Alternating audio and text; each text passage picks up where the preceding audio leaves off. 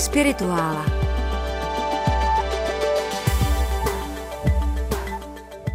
Jedenáctého června je v římskokatolickém kalendáři svátek svatého Barnabáše, kterýž to zemřel roku 61 na Kypru.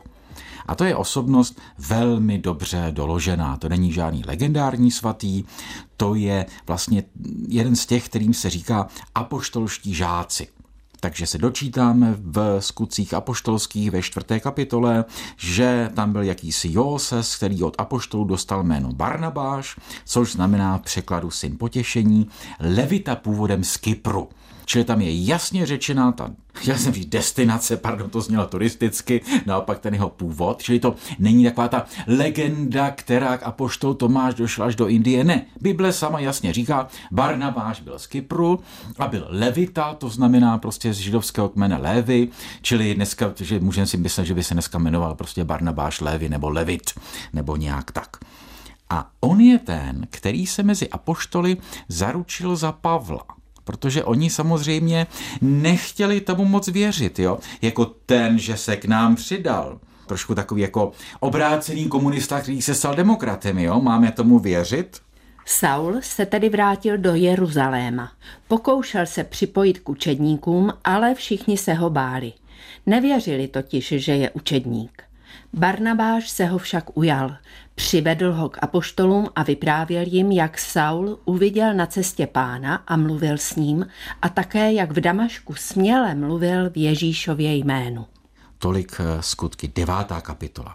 A dál potom je zmiňován jakožto Pavlův Famulus, který je s tím na první misijní cestě, ale potom na tom slavném apoštolském koncilu v Jeruzalémě, kdy došlo k těm hádkám mezi Petrovci a Pavlovci, tak eh, on se naopak postavil na druhou stranu, jak se dozvídáme v kapitole 15. Pavel a Barnabáš zůstali v Antiochii také a spolu s mnoha dalšími vyučovali a kázali pánovo slovo. Po nějaké době Pavel řekl Barnabášovi, pojďme se vrátit a navštívit naše bratry ve všech městech, kde jsme kázali pánovo slovo, ať zjistíme, jak se mají. Barnabáš chtěl, aby sebou vzali i Jana Marka, ale Pavlovi se to nezdálo, protože je v Pamfilii opustil a nešel s nimi do díla. Vznikl z toho tak ostrý spor, že se spolu rozešli. Barnabáš vzal sebou Marka a odplul na Kypr, kdežto Pavel si vybral Silase a když ho bratři svěřili boží milosti, vydal se na cestu. Tak a pak je o něm ještě zmínka v Pavlově listě Galatianům ve druhé kapitole, kde si stěžuje na to, že ten Barnabáš se dal k těm Petrovcům. Čili připomínám jenom ten spor je o to, nakolik vlastně to prvotní křesťanství má zůstat v rámci judaismu, což je ta, ta petrovská koncepce, velmi zjednodušeně řečeno, a nebo nakolik se má otevírat tomu řeckému pohanskému světu a vlastně emancipovat se z judaismu. Zase strašně zjednodušeně řečeno vlastně docela milé to, že se rozešli, ale ten Pavel ho neproklel. Jo, že jako Janadál mu říká ten Barnabáš, ale Barnabáš přitom zůstává v křesťanské tradici tím apoštolem Kypru a svatým a tak dále. Máme i v těch skutcích apoštolských příklad, že i takovýhle docela zásadní spor nemusí být důvodem, aby si vzájemně, tak říkajíc, rvali pleše a šediny. Takže na Kypru je tím velkým patronem, tady mimo jiné vsuvka, tam je to hrozně zvláštní, mě napadlo.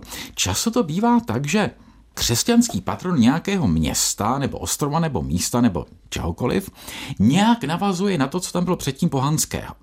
A tady vůbec, protože patronka Kypru je Afrodita. Že tam to mm-hmm. nemá vůbec nic typologii společného. Palas Aténa a Pana Maria, to dává smysl nebo já nevím, prostě Zeus a prorok Eliáš, to dává smysl, tam jsou ty hromy, blesky, ty nebeské úkazy, ale Afrodite a Barnabáš nemají vůbec naprosto nic společného.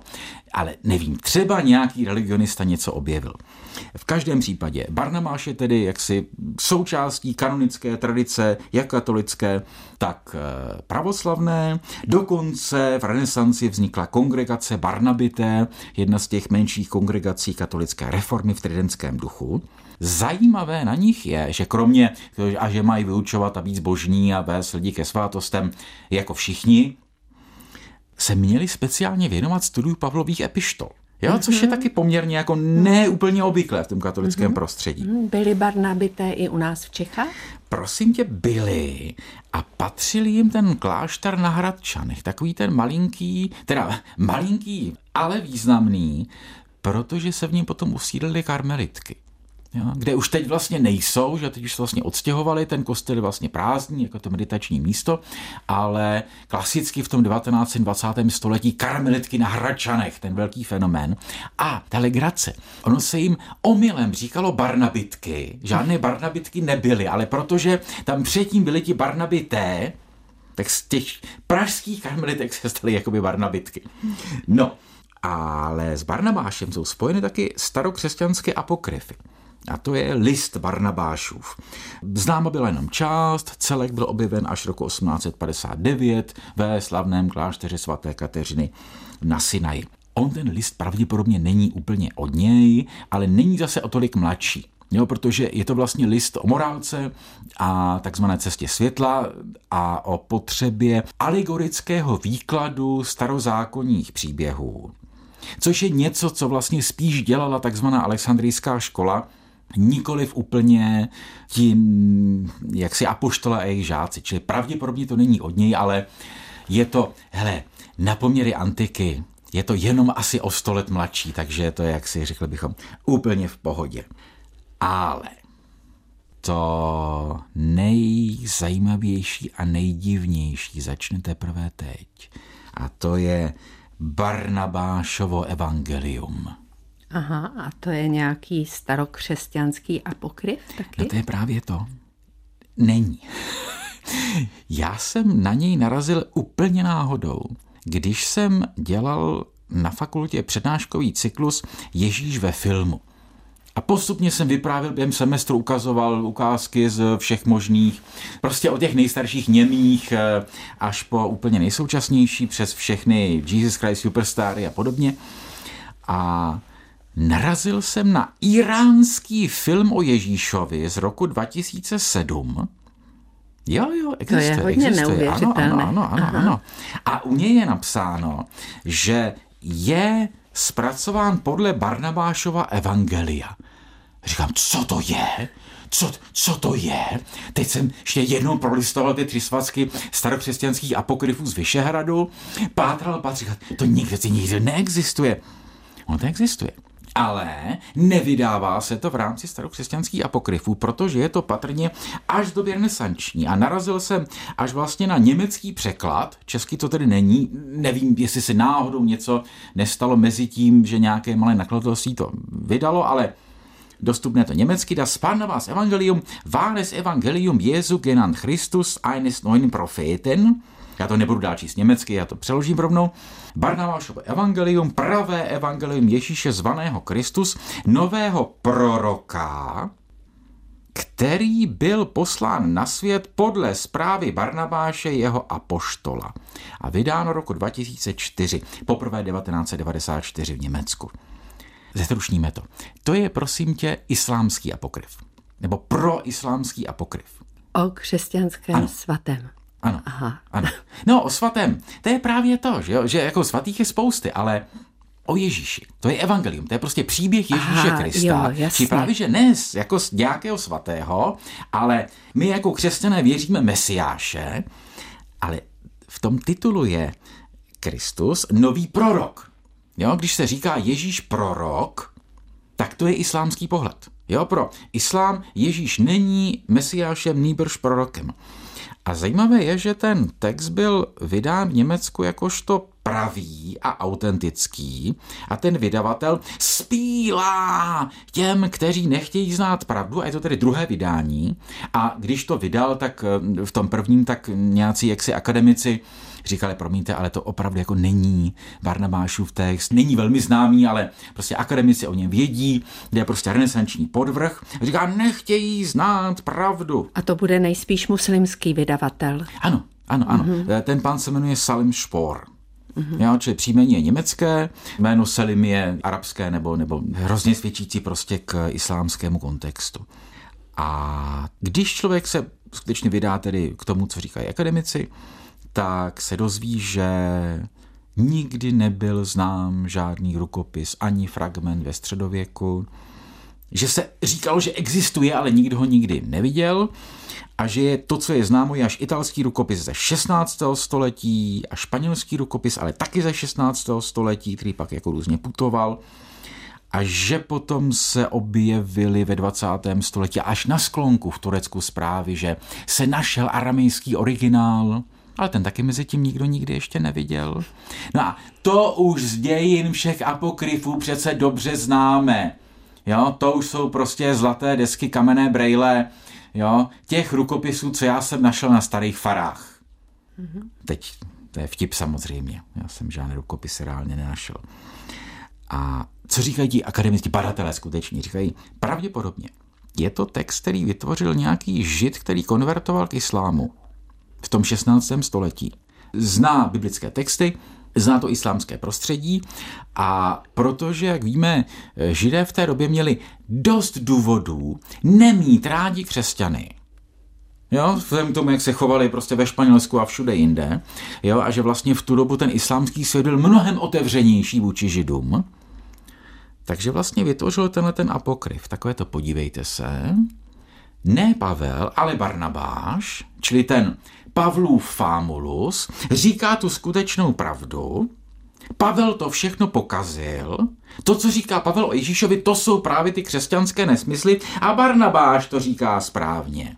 A co je tedy správně? To, že Ježíš není mesiáš, že Ježíš není syn boží, nýbrž jenom prorok. Prorok musí něco říkat, že od toho je prorok. A jádrem jeho proroctví je právě hlásání, že mesiáš teprve přijde, nebo mesiáš poslaný, a že to bude Muhammad. Mm-hmm. Čili v tomto textu Ježíš předvídá příchod Muhammada. Ještě to taky mohl napsat muslim, který byl přinucen přijmout křesťanství. to by... Mm, to by nedávalo smysl. No, muslim, no. kterého přinutili ano, přijmout jak křesťanství. si přijmout křesťanství no, a který se tímto stávalo. pomstí. Jak si... No ale to by mu... Jo, takhle. No. to mě nenapadlo. Mm-hmm.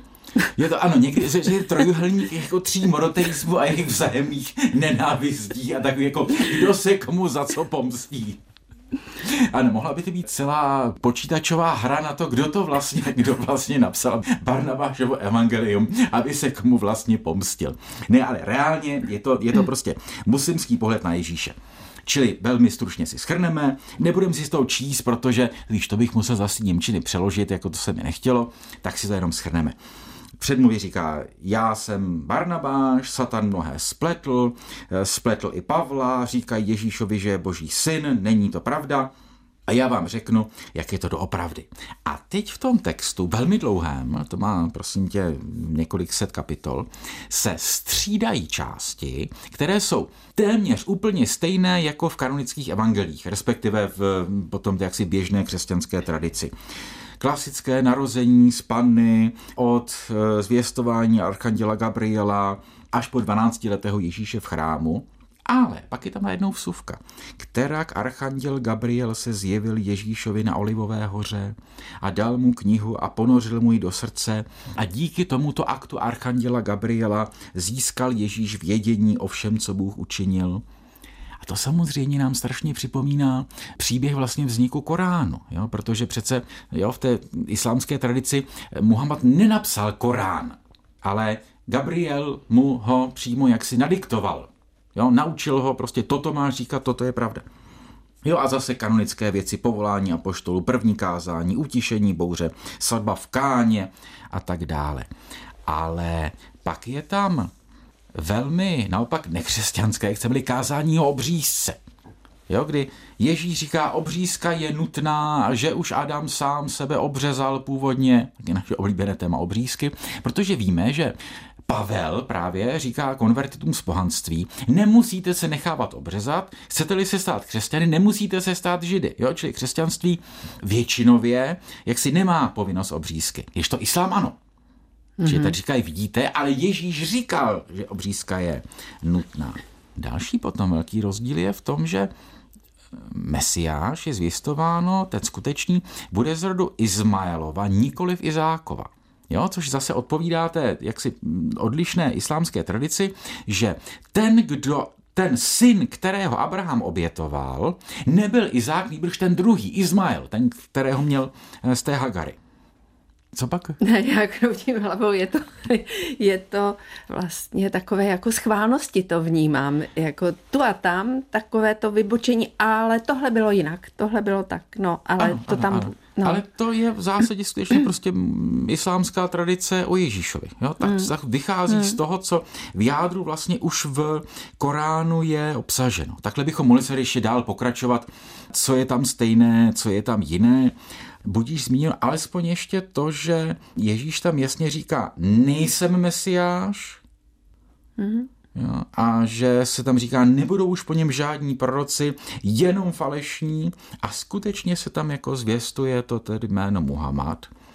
A pak je tam ale obrovská role Pany Marie, což víme opět, islámu odpovídá. Islám má velkou úctu k paní Marii. V raném křesťanství žádný mariánský kult není, jak už jsme to mnohokrát říkali. Mariánský kult se rozvíjí mnohem později a teprve v pátém století kodifikován. Jo, ty představy Emerichových o tom, jak Ježíš neustále chodí za maminkou a drží se jí sukně, je nesmysl. A tady jo, tady říká, než dojde k paším, říká, mami, prosím tě, musí mi to všechno říct. Všechno bude v pořádku, bude to nějak jinak. A teď jde o to, jak jinak, že Ježíš vlastně umučen není. A tady to Barnamášovo evangelium skutečně jasně navazuje na Korán, na Suru a Nisa neboli ženy, verše 155 až 158. Pak prokleli jsme je za to, že porušili úmluvu svou, neuvěřili ve znamení boží, zabíjeli nespravedlivě proroky a také za slova jejich, srdce naše jsou neobřezána. Ba ano, Bůh jim je zapečetil kvůli jejich nevěrectví a jen málo z nich uvěřilo. A za nevěrectví jejich a za slova jejich o Marii, jež nehoráznou byla pomluvou, za slova jejich věru jsme zabili Mesiáše Ježíše, syna Marína, posla Božího. Však nikoliv, oni jej nezabili, ani neukřižovali, ale jen se jim tak zdálo, a věru ti, kdož jsou o něm rozdílného mínění, jsou v skutku na pochybách o něm a nemají o něm vědomosti žádné a sledují jen dohady a nezabili jej určitě. Naopak, Bůh jej k sobě pozdvihl, neboť Bůh je mocný, moudrý. Tak, tolik praví Korán. A tady navazuje potom Barnabášovo evangelium, říká, co se s tím Ježíšem stalo? No, Ježíše andělé vyvedli pryč tajně, takže ho římští vojáci nedostali. A Jidáš byl boží mocí proměněn v Ježíšovu podobu, takže si vojáci mysleli, že to je on a ten vyslíchaný a ukřižovaný byl Jidáš a to proto nemohl nic říct před Kajfášem a před Pilátem, protože nic nevěděl. A to bychom si skoro přáli, ne? Spravedlnosti by bylo tenkrát učiněno za dost. To je zajímavá myšlenka, tady by řada teologů nesouhlasila, protože říkala, že jako k té oběti dojít muselo. Ale na to mají teologové různé názory, jo, že v čem to spasení přesně spočívá a jo, to by byla jako mm, zajímavá myšlenka. V každém případě podle tady té verze ukřižován byl Jidáš, nikoliv Ježíš. A Ježíš naopak tedy potom se zjevuje ženám, učedníkům, paní Marii, všechno jí vysvětluje, je vzad do nebes a učedníci se rozcházejí poenta a už jenom prostě na příchod Muhammada. A podle tohoto Barnabášova evangelia byl tedy vytvořen i ten iránský film, který se jmenuje Mesiáš, natočil ho Náder Talezabdech a říká o něm sám ten režisér, že obdivoval umučení Krista od Mela Gibsona. Jo, že to, že se mu strašně líbilo. Ale ten příběh, že je špatně. To umučení, že je prostě líčené podle jaksi křesťanských katolických tradic, takže je to špatně. Tady suvka. Posluchači Vltavy patrně vědí, ale přece jenom připomeneme. Iránská kinematografie je nesmírně zajímavá. Je tam množství pozorodných režisérů, dokonce se v Praze několik let konal, nevím, jestli ještě koná, eh, festival iránských nezávislých filmů, ale zároveň jak ten režim je příšerný, takže ti režiséři jsou různě střídavě postihováni. A vedle toho velkého uměleckého iránského filmu je, řekněme, iránský film komerční. Jako ve všech zemích, jo, jsou všude ty národní Bollywoody, které prostě vyrábějí různé soap opery, jak se říká. A tohle tedy opravdu není velký iránský film. Jo, nepředstavujeme si, že to je něco jako Abáský Jarostámí. Je to pokus udělat tedy Ježíšův příběh jakoby na islámský způsob, ale přitom ten film převzal estetiku špatných křesťanských nábožných filmů. Je to celé sladké, růžové, modré, blonděté. Už zase je tam Ježíš blondák i v tom iránském filmu. Co to je za obsezi, že Ježíš byl blondák? Jo. Jo, to vy, vypadá, člověk bys mohl jako třeba sledovat půl hodinu toho filmu a nepřijít na to, že to je z islámského pohledu, protože to vypadá jako další křesťanská agitka. Ale když to sleduješ pozorně, tak vidíš, že ty klíčové momenty právě jsou tam jinak. Jo. Dokonce by se řeklo, že obě jako špatné křesťanské filmy má antisemický rozměr. Protože Ježíšovi nepřátelé Kajfáš a další mají ty mohutné židovské raťafáky. Čili je to tak antisemické, jak by si žádný evropský ani americký film po roce 1945 nedovolil. Ale v Iránu je antisemitismus, jak známo, součástí takřka oficiální státní ideologie. Tam člověk může najít odpadkové koše se symbolem eh, židovské hvězdy, takové to jako hoďte si, jo, prostě tady jsou ty odpadky, jo, takže mm, to je skutečně pro nás hodně zvláštní, mírně řečeno. Ale, abychom k tomu šli zpět k tomu původnímu tématu, pak ten film se vlastně v rámci didaktického záměru zachová úplně nefilmově a ten klíčový moment, to znamená pašie, nebo tedy Ježíšovo zatčení a ukřižování, vypráví dvakrát. Jo, po sobě. A je tam prostě titulek, řekne. Teď to bude podle křesťanských vyprávění. A je tam klasické ukřižování, zkrácené, ale tak, jak to známe z těch prostě desítek dobrých i špatných křesťanských filmů o obrazech nemluvě. A pak se řekne, a teď jak to bylo podle islámských zdrojů? A tam je jmenována právě Sura An-Nisa, neboli ženy, to je to, co jsme tady citovali, a podle Barnabášova evangelia. A tam tedy Ježíš prosí Boha, ušetři mě. Jo, to, ten motiv ušetři mě, to samozřejmě v evangeliu je. To je v Gecemanské zahradě, kde on říká, a ne, nešlo by to nějak jinak, a když jako nešlo, tak, tak jo, tak prostě tak jako jdeme na to. Kdežto tady Bůh Otec říká, tak jo, tak, jako, tak já tě vezmu pryč. A ty, kdo věří v tebe, ty já povýším. A Gabriel, archanděl, ho odvede do nebeské slávy.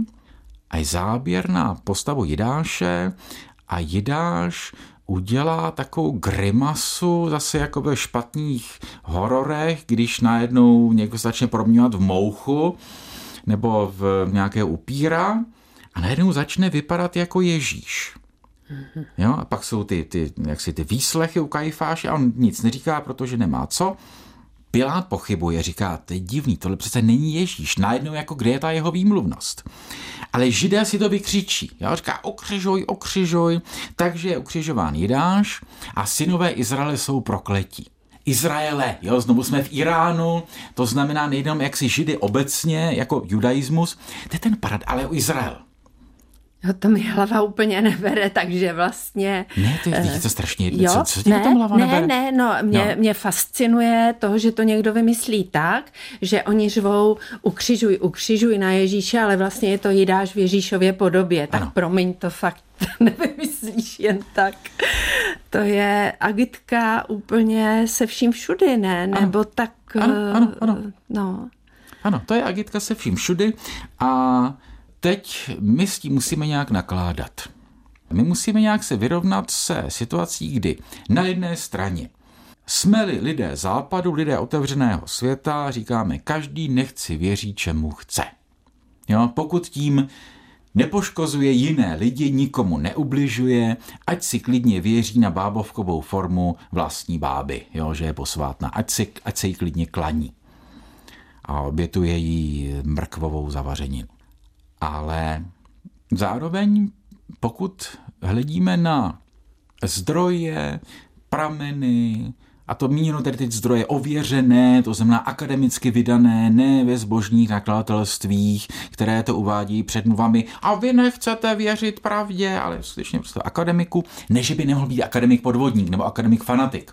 Jo, taky může být, ale přece jenom jako nějaké standardy v západním světě existují. Tak pak je zapotřebí říci, že to, co islámská tradice, tak jak ji reprezentuje tady Barnamášovo evangelium a její novodobí zastánci obnovitelé, to, co říká o Ježíšovi, jsou věci, které neodpovídají žádným starým pramenům. Ani evangeliu, ale ani těm starověkým křesťanským apokryfům, Jo, skutečně prostě vzešly jaksi prostě mnohem později, zřetelně prostě z velmi polemických důvodů. Patrně tam se prostě uvažuje o tom, že když Muhammad vlastně se potkal s křesťany, takže to byly tedy, potkal tam nějaké na arabském poloostrově, až to byly nějací nestoriáni, ale ani v nestoriánství není nic takového, jo, jako víra v to, že ukřižován byl Jidáš a podobně. Čili je to, omlouvám se, ale prostě dáno nepoučeností o tom, co v těch zdrojích je. A ne, že by samozřejmě zase křesťanské zdroje nebyly plné legend, podivných zázraků, nedůvěryhodností, taky jako je to tam spousty. Ale to, co křesťanství činí od 19. století dál, protestantismus celkem ochotně, katolicismus nerád, ale nakonec taky, je, že reflektuje legendy a nedůvěryhodné zázraky. Říká, hm, tak toto asi nebylo. Hmm. A myslíš, že v muslimském světě je Barnabášovo evangelium v obecné známosti? Ne, není, není. Ne. Rozhodně takhle to není. Ne, to, to určitě ne. Taky, když člověk po něm pátrá, tak musí, musíš pátrat. Jo? Není to hmm. jako to, co ti nabídnou. A e, samozřejmě, si někde v muslimské zemi nebo v muslimském kulturním centru na západě, tak ti nabídnou množství literatury, všech možných prostě brožurek. Často o tom, proč si křesťanství sice vážíme, ale je to vlastně špatné náboženství, nebo je to nižší náboženství. Jo, že islám je upgrade, se vyjádřil jeden eh, člověk na takovém právě mezináboženském fóru. Ale tohle ne. Jo, čili je-li v Koránu to takto psáno, že pouze se jim to zdálo, tak ano, to je prostě součástí prostě vír každého muslima, je-li to v Koránu, ale už celá tahle ta koncepce Barnamášova evangelia a všech těch detailů, to už není součástí obecné víry. A neznám zase islámskou vzdělanost současnou do té míry ani náhodou, jo, nejsem kecílek, abych tvrdil, jak široké kruhy to znají, jak moc se k tomu hlásí. Ale tahle ta věta, Ježíše neukřižovali, jenom se jim to zdálo, prostě ta tam je. A tady prostě je zásadní rozdíl a na tom se prostě neschodneme.